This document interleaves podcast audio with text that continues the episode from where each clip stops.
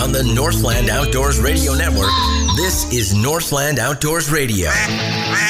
For the next hour, we'll give you the latest on fishing, hunting, and spending time in the outdoors all across the Northland. Welcome to Northland Outdoors Radio. Now, here's your host, Brett T Bone Amundson.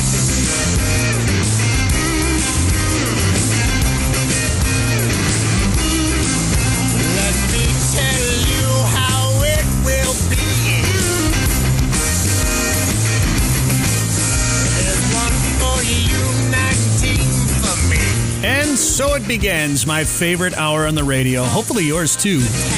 And now that taxes are out of the way, we can concentrate on the good stuff. The ice is melting, the fish are starting to warm up, and it's turkey season.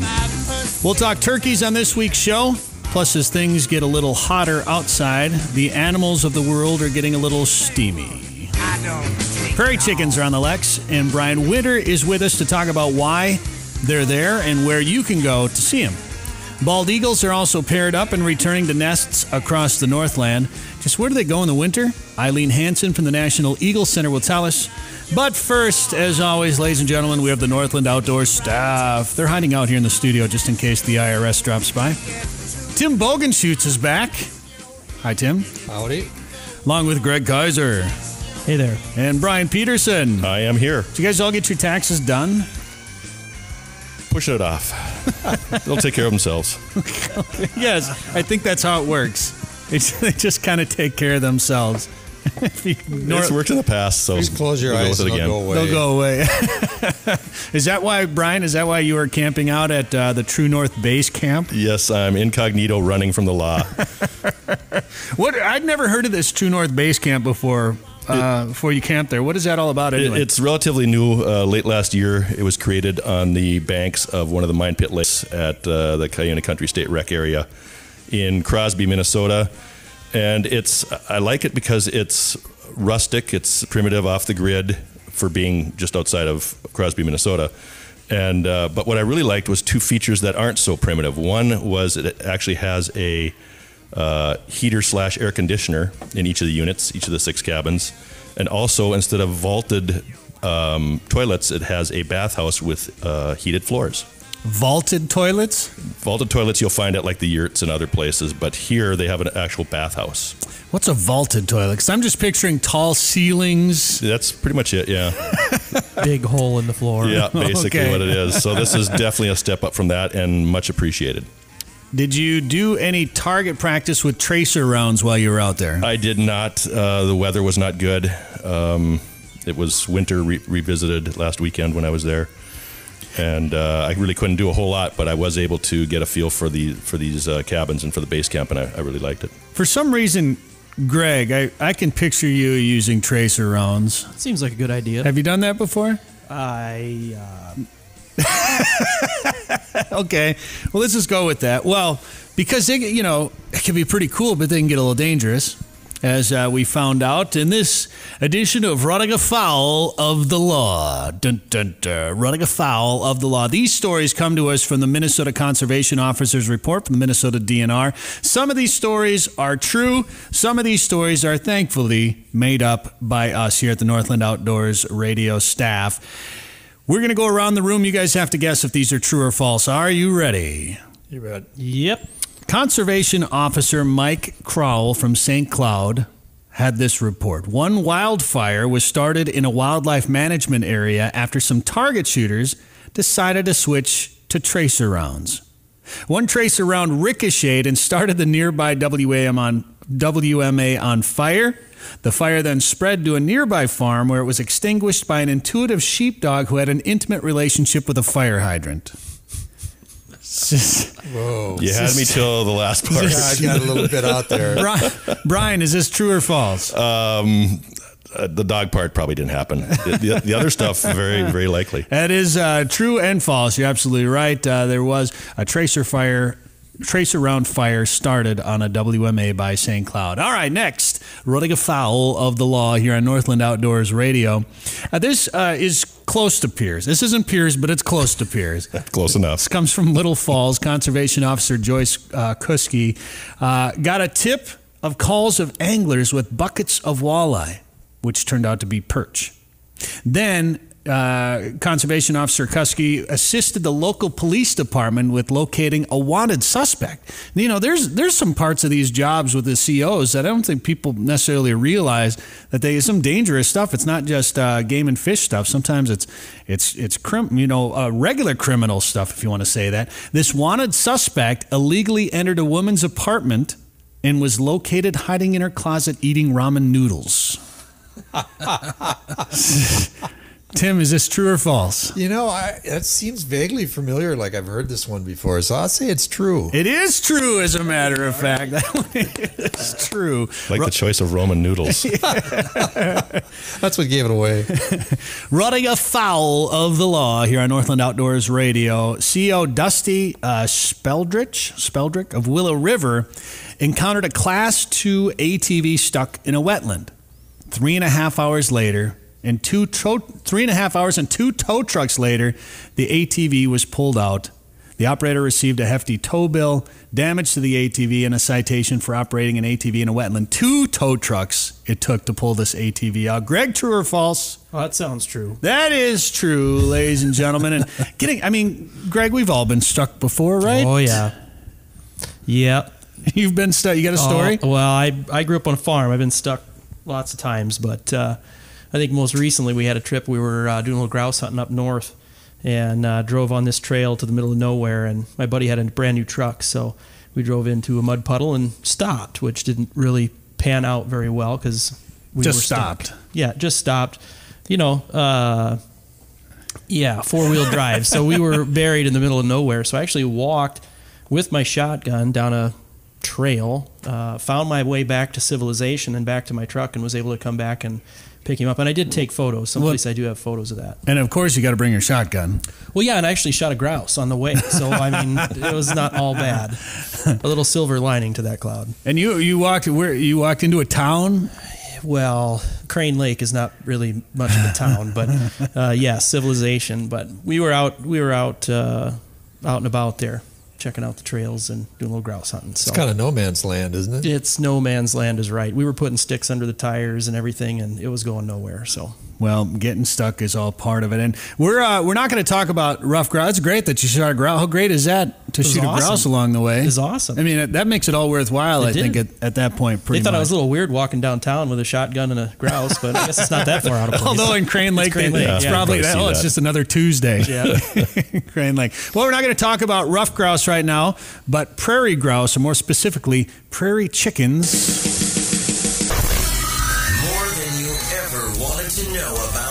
Prairie chickens. More than you ever wanted to know about prairie chickens. More than you ever wanted to know about. Really cool birds, the prairie chicken, and the greater prairie chicken was once commonly found across the entire, just about the entire state of Minnesota, aside from a little sliver in the northeast, from uh, basically from Baudette over to the to the north of the Arrowhead, pretty much. Otherwise, the Dakotas, Wisconsin, as the prairie disappeared, so did the prairie chicken. Now, today you can take part in a limited hunting season in Minnesota, and while there was no season last year, though, in North Dakota, there's more prairie chickens in South Dakota. You can hunt them there. And Wisconsin's population of prairie chickens was nearly extinct in the 1950s as well, but numbers have rebounded into a few thousand due to some dedicated conservationists. Uh, but here in Minnesota, we also have some birds and a hunting season. And now we're going to learn more than you ever wanted to know about prairie chickens. Are you guys ready for question number one? Bring it on. It is. Thank you very much. In 1923, how many prairie chickens were harvested in Minnesota? Is it A, 9,738, B, 328,914, or C, 75,876? Greg. C. C, 75,000. Tim, I don't know the second one. 328,000. And I'll try Brian. that. Um, B. B three. The answer is B. Three hundred twenty-eight thousand nine hundred fourteen prairie chickens were shot in Minnesota in 1923. It was not uncommon for a hunter to shoot over a hundred birds a day. So that's where they all went. That's what. that's right. And a lot of them were sent off to uh, restaurants in New York and served as as fine table fare in these fine dining restaurants. In 1942, question number two. More than you ever wanted to know about prairie chickens. In 1942, the last year a hunting season was allowed in Minnesota, how many were harvested? Was it A, 150,000, B, 58,000, or C, 6? 6. Tim, I'll go with six. 6. Brian, Um, I'll go with B. B, 58,000, and Greg. I think six would be a good reason to stop. Six. The answer is actually 58,000. The answer was B, but there is no question. You go in 20 years, you go from uh, 330,000 to 58,000. Something is wrong. And that's when they closed down the hunting seasons there until 2003 when a new limited hunting season began where a lottery was held and hunters could take part in seven designated hunting zones. How many prairie chickens were harvested in that first season in 2003? Was it A, 115, B, 15,000, or C, 6? 6. Greg, I like six. 6. All right, Tim, I'll jump it up a bit. 115. 115, and Brian, Uh, I'll go with the power of six. 6. Actually, the answer is 115. Oh, I'm so Way to lucky. go, Tim. Ladies and gentlemen, there were 93 hunters that first year in 2003 with 115 birds. And people might wonder why there'd be a hunting season again if these birds uh, had dropped to so few numbers. The whole idea was to bring more attention to the prairie chicken. That's why they started up this hunting season to put more interest in the bird. Because we all know hunters are the biggest con- conservationists out there. Uh, they're the ones spending the money. They're the ones creating the habitat. They're the ones making these birds and animals and, and species uh, rebound from low numbers. Question number four, ladies and gentlemen, more than you ever wanted to know about the prairie chicken here on Northland Outdoors Radio. Male prairie chickens will make a cooing or a booming sound when they display for females, giving the area that they do this on booming grounds or leks. Now, how is it that they make these sounds? Is it A, by softly calling, by B, inflating air sacs, or C, by whistling through their beaks? Greg. Uh, the air option B. Option B, inflating air sacs. Tim Yeah, that's got to be B. and Brian. Yeah, I like all three of them, but we'll go with B. It is, of course, uh, inflating the bright and or- bright orange and purple air sacs. They're located on the sides of their necks, and they expand as they try to look good for the ladies. Question number five: Reintroduction efforts of prairie chickens into western Minnesota have stalled due to what factor? Is it A. Pheasants, B. Free-range chickens, free-range chickens, or C. Lack of habitat? Brian. I'll go. Wow, all three sound good, but we'll go with C. C. Lack of habitat. Uh, Tim. I got to go with C also. C. Lack of habitat. And Greg. I'd like to start by saying that pheasants are evil, but I'll go with C as well. Well, pheasants are awesome. First of all, but you are you were almost right. Pheasants are the reason. Oh, really? Oh, yes. This See, is, they are evil. This is very very interesting. You know, I spent some time out by Lac Parle out there the last couple of years, and uh, you'd see a sign every once in a while that says prairie chicken habitat. So I, uh, Dave Traba was the wildlife manager out there, so I got to know him and his son Nick a little bit, and got to do uh, a little bit with the DNR and learned about this reintroduction effort out there. And they they tried introducing these prairie chickens because the it's great prairie out there, but pheasants pheasants will lay their eggs in a prairie chicken nest. The pheasant eggs hatch first. This causes the prairie chickens to leave the nest thinking that their young have hatched. In reality, their eggs did not hatch, and then the prairie chicken chicks usually die because the mother is not there to incubate the eggs, or they never hatch. That's wild. So they're, that's wild. They're Like a cowbird. nest parasites. They call it para. There's a, an official word for it that is uh, has too many syllables for me at the moment for it. But uh, there we go. There is more than you ever wanted to know about prairie chickens. who's who's our who's Tim our winner today? Oh yeah, what was this for? Jelly beans. Jelly, Jelly beans. beans. Yeah. Go jelly beans. Uh, you know, I hunted in South Dakota a couple of falls ago, and I actually had the chance at prairie chickens. We were pheasant hunting, and I was on one side of a grove, and I heard birds flush, and I could hear guys on the other side of the grove yelling, "Chickens! Chickens! Chickens!" Well, I know I've hunted with a number of people that call pheasants ditch chickens. So I just thought they were talking about, you know, pheasants flying or hens or something like that. And I found out later, sure enough, they were prairie chickens flying all over the place.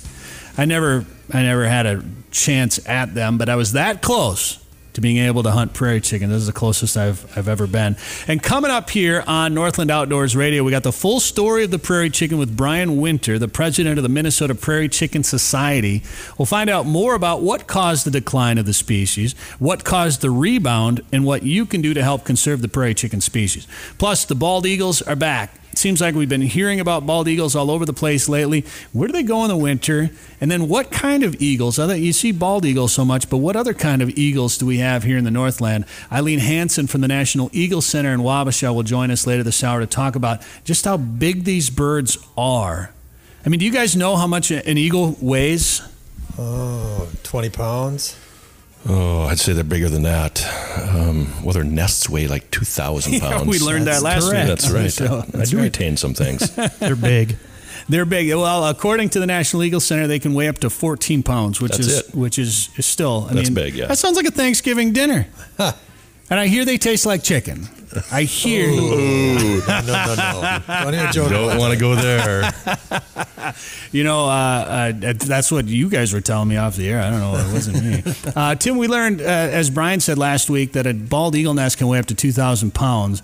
You actually have one of those nests right by your cabin, don't you? Yeah, we're pretty fortunate up in Vermilion. I mean, there's a lot of eagles, and I've, I've been up at that lake long enough that I know where they hang out. And, you know, I probably got about, I I know I've got over a thousand photographs of, of eagles. The interesting thing is, we also have uh, American eagles up there. There's a couple of them that are I've seen now, which is kind of unusual. But you know, one of the gals that I've known for years, uh, a few years back, she was our, our mail route lady. She actually delivered mail on the on the the lake, you know, Sure.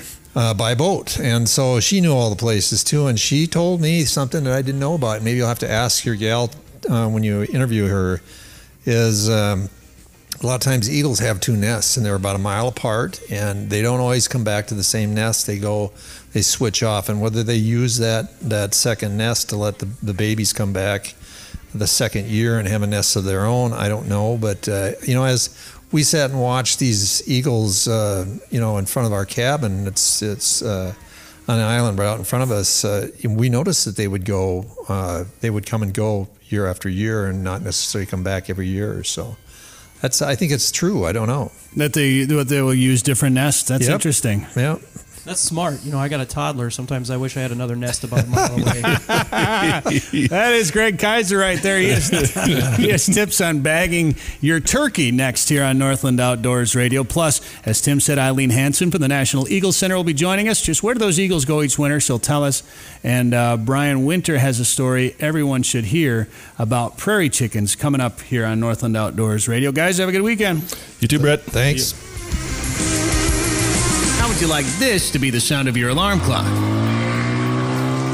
Lakeshore Kings have your chance to spend weekends and weekdays in Lake Country with the unique opportunity to own and operate your own resort. Birch Haven Resort on Birch Lake near Hackensack offers sunset views from its sandy beach and comfortable cabins, and it's on the market at an extremely reasonable price. Contact Steve Leary or Preston Peters of Exit Lakes Realty by visiting lakeshorekings.com. That's lakeshorekings.com and begin your life at the lake today. Hey, anglers, looking for a destination where walleyes, fresh air, and fish fries are a way of life? Look no further than the famous waters of Lake of the Woods. From Baudette and the Rainy River to the main lake up to the northwest angle. Here you'll enjoy the best walleye catch rate in the state. Maybe you'll pursue world class sturgeon, pike, or muskies. Plus, you'll find lots of full service resorts offering charter boats, delicious meals, and lots of Minnesota nice. Come experience the walleye capital of the world. Come experience Lake of the Woods. Catch the details at lakeofthewoodsmn.com.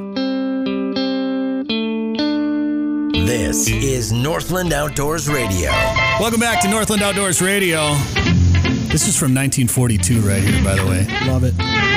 Turkey in the Straw. from, I don't even know who sings it. I'm not sure who this is, but here you go.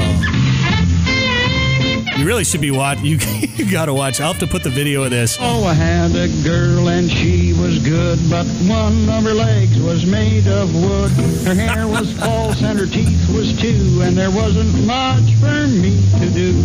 Turkey in the straw, a turkey in the hay, a turkey in the straw. What did you say? It's turkey season. We got to play Turkey in the Straw song. That is my ringtone. This is awesome. Turkey in the Straw from 1942. You got to see the video of it too. I'll post it at uh, northlandoutdoors.com. Greg Kaiser joining us now to talk about turkeys. Greg, I know the season has started, but it's not too late to get out there, and do some scouting, and find some birds, right? Absolutely. No, it's uh, it's prime time. It's happening. You know, last year, uh, if you weren't in on the original draw uh, for for a lottery, you weren't hunting those first three seasons anyway. So it's still prime time. You get out, find some birds, and get after them. What are you looking for right now? Uh, you know, I, they move a lot, and they're headed toward uh, you know they're in their breeding phase and and moving about, looking for places to nest, and still dis- dispersing a little bit. So. Um, you know, if I'm going into a place I haven't been before, I look a lot at Google Earth. I look for water. Uh, I look to see if there are any livestock. What do you try to do to locate birds? I like to get there in the morning. I want to get there before sunrise and bring a thermos of coffee and sit back and listen. That tells me everything. If you can uh, hear if there are one or more groups of birds, and you get a good idea where they are, and and uh, just helps you narrow that down. And the beauty of that, you get that done before you get there. Do you do any calling or anything? You can use different types of uh, things to get a shock gobble, but uh, you can yelp. You can do different things, get them to talk to you, especially in the morning. Like you figure out where they're roosting, you get in there, you can talk to them while they're on the tree. That's my favorite. Get out there real early, the day of the hunt. You get out there a good hour before sunrise. Yeah, you know, half hour before sunrise is shooting time. And uh, even with deer hunting, I, I, like to be there a half hour before that, so everything is settled down. And uh, do you set up that morning then? If you're going to hunt out of a ground blind, I mean, especially if you're hunting public land, I suppose you pretty much have to. Right. But I mean, is that do you try to set up a, a ground blind ahead of time? If I'm going to private property and I know you know that uh, they're coming out past a set of round bales, I might put a ground blind as another you know right in line there and and establish the spot. But turkeys are uh, amazingly smart, but sometimes uh, pretty simple in the, in some respects. So I mean, you could put a ground blind into a middle of a mowed field. And uh, it wasn't there yesterday, and it doesn't seem to bother them. I've Hmm. had them come right up and even touch against the blind. So, uh, for whatever reason, ground blinds are a really great tactic. One of those birds, uh, one of those things that you hunt, where some days they can seem so smart, and some days you're like, how do these? How does this species stay alive? Greg Kaiser, our guest, Northland Outdoors Radio. Greg, what turkey haven't you shot yet? I've been pretty lucky. I, I've uh, been fortunate enough to take one of each of the sub four, uh, four subspecies here in the United States: the Osceola down in Florida, the Rio down in the Southwest, the Merriams uh, west of the Missouri River, and of course the Eastern that we have right here. And uh, so I'm looking for some Mexican birds, the uh, the Goulds, which have a few in the United States. It's tough to get a tag, and then uh, the ocellated down in the jungle. but uh, I'm not headed to Mexico anytime soon, so Well, good luck getting those eventually, and good luck, of course, on the Easterns here this spring. thank you. And you're taking your wife out too? Oh yeah, she's been shooting and uh, pretty excited. She's been practicing, and the weather's been conducive to get out and doing some shooting. So Which is awesome, and the fact that she's going to do it with a bow. yes, That's yep. great. We had some opportunity last year. We got close, and she got to really experience the uh, spitting and drumming and the whole show. And she's ready to go back. Well, get the latest on turkey regulations and more turkey stories at northlandoutdoors.com. Coming up, the story of the prairie chicken and just how does Minnesota rank when it comes to bald eagle populations? Stay tuned to Northland Outdoors Radio to find out. Turkey in the straw. You're listening to Northland Outdoors Radio.